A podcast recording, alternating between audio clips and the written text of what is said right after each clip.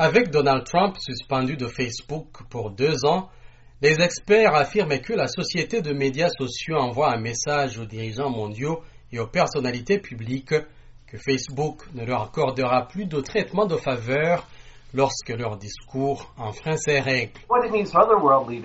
Ce que cela signifie pour les autres dirigeants mondiaux, c'est qu'ils ne vont pas spécialement être traités différemment en raison de leur statut de dirigeants mondiaux. À la suite de la suspension de M. Trump, Facebook a mis en place une nouvelle politique visant à sévir contre toute publication d'un dirigeant mondial susceptible de causer du tort ou de violer les normes de la communauté. Auparavant, Facebook laissait en place le contenu de personnalités publiques arguant de l'intérêt public, même lorsque ce contenu violait ses politiques.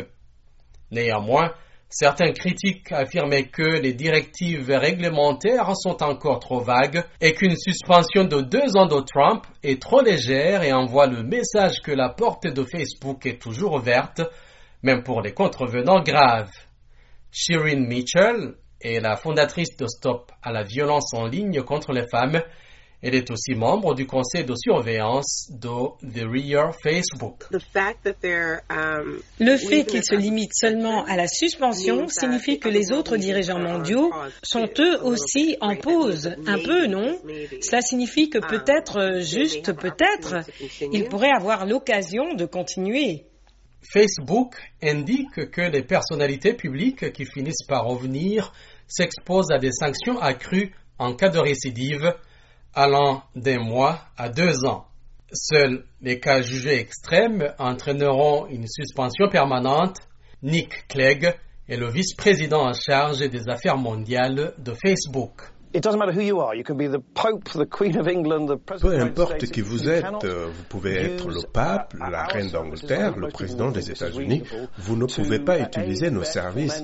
Et j'espère que la plupart des gens penseront que c'est raisonnable pour aider, encourager, fomenter ou faire l'éloge d'actes de violence. Bien que l'entreprise ait mis en place un conseil de surveillance indépendant chargé d'examiner ses décisions en matière de modération de contenu, certains experts affirmaient que ce conseil de surveillance constitue en soi une déviation. Faiza Patel est co-directrice du programme Liberté et Sécurité nationale du centre Brennan. Mon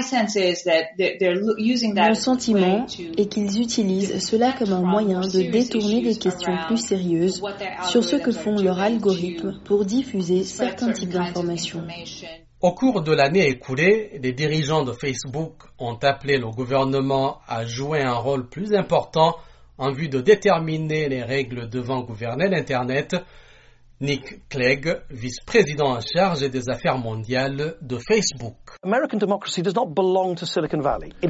démocratie américaine n'appartient pas à la Silicon Valley, elle appartient au peuple américain et les personnes qui devraient fixer les règles sur la façon dont la démocratie américaine se déroule, tracer ses limites, déterminer si un discours est ou n'est pas acceptable ne devrait pas être la prérogative des entreprises privées.